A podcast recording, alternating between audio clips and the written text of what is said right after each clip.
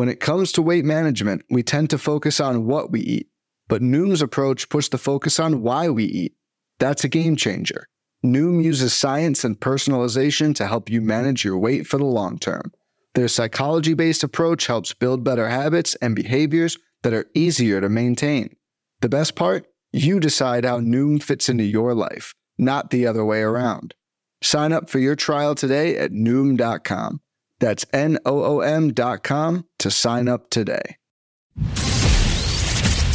Welcome to the First Pitch Podcast, brought to you by PitcherList.com, your daily morning podcast, updating you on everything you need to know to win your fantasy baseball league. Here's your host, Chad Young. Hello, and welcome to the First Pitch Podcast. As the man said, I am Chad Young, and we are into the second half of the season. Always a flurry of activity when the All Star break ends, but but with only a few teams playing Thursday, while there's still a lot of transactions, aren't nearly as many as you would have expected. We're going to have a lot more when we talk tomorrow. For now, though, Ezekiel Duran back for the Rangers, recalled to replace Brad Miller, who was placed on the IL. His first stint with the big club went okay, including a couple stolen bases, a couple home runs, flashing the potential for fantasy impact. Thursday, he was playing second base and hitting ninth, went one for four with a single and a run scored. He played second with Marcus Semien at shortstop because Corey Seager got a day off. Will be interesting to see what Duran's role looks like moving forward. Josh Smith has been playing third base, but guys could move around, and if they've got him up, you think they've got him up to play. The Rays placed Harold Ramirez in the IL and signed Roman Quinn. Ramirez fractured his thumb on a hit by pitch before the break, so this move was always coming, and he should be out for a little while. Quinn's role is TBD, but while the speed is interesting, I don't expect a ton from him. The Giants signed Trevor Rosenthal to a contract for the rest of the season and then immediately placed him on the IL. Nothing imminent, but he has closing experience, and once he works his way back, he could take the ninth by the Bay. Just have to see how he's pitching. Oakland recalled Zach Logue from the minors to start. He was the 27th man for their doubleheader. Got a nice landing spot against the Tigers and handled it decently. Six innings, three runs, but only two of them earned. Gets a quality start. Had four strikeouts and a walk, allowed only five hits. Did take the loss. That said, he is likely turning back around to AAA today or tomorrow. And even if he stays, he can't face the Tigers in Oakland every single time. The Yankees needed an extra starter for their doubleheader as well and called up Domingo Germán to face the Astros. Not nearly as happy a landing spot. And he kind of stank. Three innings, five earned runs, six hits and a walk, only two strikeouts. Anytime you have the same number of home runs allowed as strikeouts, you're probably in trouble. The Astros lost a key piece of their bullpen, but got back a key piece of their lineup. The best hitter in baseball, Yordan Alvarez, was activated off the IL for their doubleheader with the Yanks. He started one game of the two, went two for four with a home run, a double, two runs, three RBIs, and got a pinch hit walk in the other game. Pretty solid day of work. The guy they lost should be short lived. Ryan Pressly was placed on the paternity list. Hector Neris got a save shot in game one of the doubleheader and blew it. He did get the win when the Astros walked it off. Rafael Montero got the shot in game two, went two thirds of an inning after Brandon Bielak let the Yankees back into it. He gave up a hit but got his seventh save.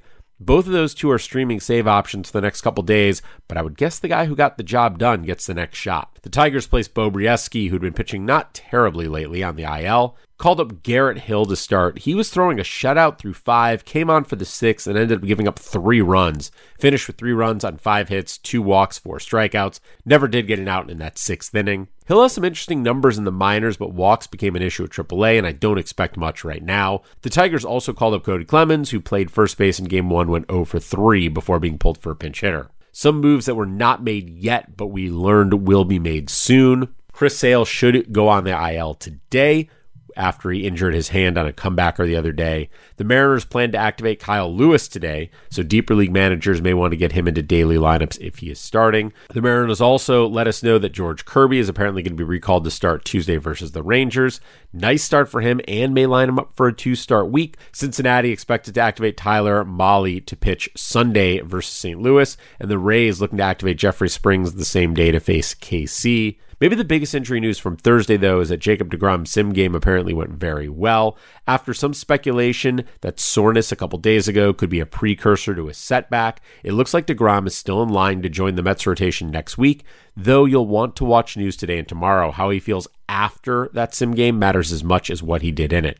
Just six games involving eight teams on Thursday, so let's get through this fast. Sean Murphy played both games of the doubleheader, caught one, DH'd in the other, was 1 for 4 with a mammoth three run home run as a DH, 0 for 2 with a couple walks as a catcher. Nice little audition for him as he could be getting traded soon. Getting out of Oakland would certainly help his fantasy value. Alex Bregman still trying to regain his MVP form, had a nice day going 4 for 8 with 2 runs, 3 RBIs, and his 12th home run on the year. Since June 17th, basically a month leading up to the All Star break, he was hitting 292 with a 410 OBP, 510 slugging, five home runs. That was before this day, Thursday. Buy now if you can. On the last episode of Keeper Cut, Pete Ball and I talked about Adolis Garcia being a draft value all star. He showed why again on Thursday, two for five, a home run and three RBIs. He's going to hurt your average, but he'll help in the other four categories. Other homers around baseball. Jeimer Candelario hit his seventh, Seth Brown his 11th. Aaron Judge not slowed down at all by the All Star break. He hit number 34. Gleyber Torres continued his resurgence with his 15th.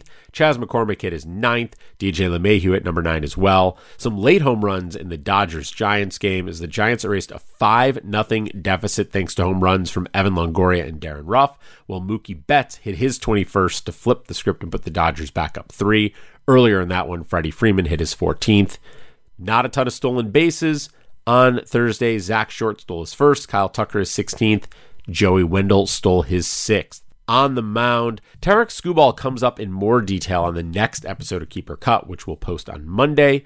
He was excellent on Thursday. Six innings, nine strikeouts, two walks, allowed just one unearned run on two hits, 17 whiffs, three or more whiffs on four different pitches. He had a CSW of 29% or higher on each of those four pitches as well. Just a real strong outing for him. He's really turned it back around the last two or three starts. Frankie Montas avoided the IL and started game two of the doubleheader for Oakland. Wasn't fully stretched out, but he was brilliant. Five strikeouts, one walk, two hits, no runs, was pulled after three innings and 53 pitches. His velocity and spin were up, which is a great sign. Like Murphy, he may not be long for Oakland, although that is a less positive development for him than it is for the catcher. But I don't really care where he pitches. If he pitches like that, he's a stud. Jordan Montgomery, and stop me if you've heard this one before, got a no decision after pitching well and getting no run support. Six and a third innings, two runs and seven hits and a walk with eight strikeouts. Problem for him was Cristian Javier, went five innings pitch, allowing just one run on two hits, though Javier had three strikeouts and four walks.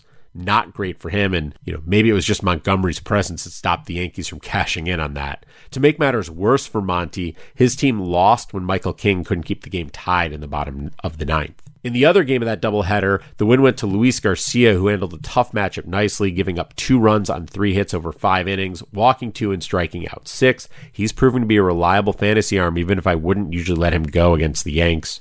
Jon Gray pitched well, but given the Marlins haven't scored in literally a week, I'm not sure how impressive that is. He went six shutout, giving up four hits and striking out five while walking two, 13 whiffs and a 30% CSW, with most of the work being done by his slider, despite a slight drop in velocity on that slider. That's enough to get me interested. Texas heads to Seattle next week, and Gray should face the scorching M's. It's a risky play, but if he pitches like this, he'll do well. Opposite him, Pablo Lopez took what should have been an easy matchup. I mean, this is the Rangers without Corey Seager. He did manage a 31% CSW. He did get 16 whiffs, but it turned out pretty bad anyway. Five innings, five hits, five runs, six strikeouts. Those six Ks, the one good thing, but he did walk three. He's been great this year, but man, that was frustrating for fantasy managers who expected a smooth start to the second half. Speaking of frustrating, Carlos Rodon also gave up five runs. He gave up six hits, two walks over five innings, struck out seven. At least the K's were there, I guess. It was versus the Dodgers, and these things do happen against LA. He had 17 whiffs, but the velocity down a full mile per hour. That is definitely something to watch given his history of inconsistent velocity and shoulder issues, but I'm not worrying about him yet. Mitch White threw five shutout opposite him, giving up just one hit, also had only one strikeout and walked two. He had a 20% CSW and four whiffs. That is not usually a path to success. I'm not a big fan of that one, despite the good results. As for the bullpens, only one closing note that didn't come up already, and that was Craig Kimbrel coming on in the ninth for the Dodgers up three, struck out Darin Ruf on three pitches, gave up a bunt single to Brandon Belt, beating the shift, and then got flyouts from Wilmer Flores and Joc Pederson to end the game for his 16th save. Let's take a quick look at the weather with our friend Mark Paquette. Thank you very much. Well, on the first full day of Major League Baseball after the All Star break, we have one game that's a moderate concern, I'll say. There's going to be showers and thunderstorms around Atlanta all evening as they host a interleague series between the Braves and the Angels. So we'll have to keep an eye on this game. Um, just keep an eye on the sky if you live in Atlanta and if you have players or planning to use DFS players there, just keep a eye on the radar. Have a good one. Thank you very much. Thanks, Mark. Today, looking for streamers, Braxton Garrett has been great lately, now gets Pittsburgh. If you're a little more desperate, Spencer Howard and Antonio Senzatela both have nice matchups. Where I'm going to start my hitters, I know he was good earlier this year, but Graham Ashcraft does not scare me. That park is so hitter friendly in Cincinnati, and I think the Cards could have a big day. Maybe Tyler O'Neill starts his turnaround. As for what to watch, I mean, all eyes, as always, will be on Shohei Ohtani, as they should be. Take some time to check out the SP Roundup, Batters Box, and Reliever Ranks. First ones of the second half of the season. They'll be up for you every day the rest of the way. We'll be here every day for you the rest of the way as well. That'll start with me tomorrow.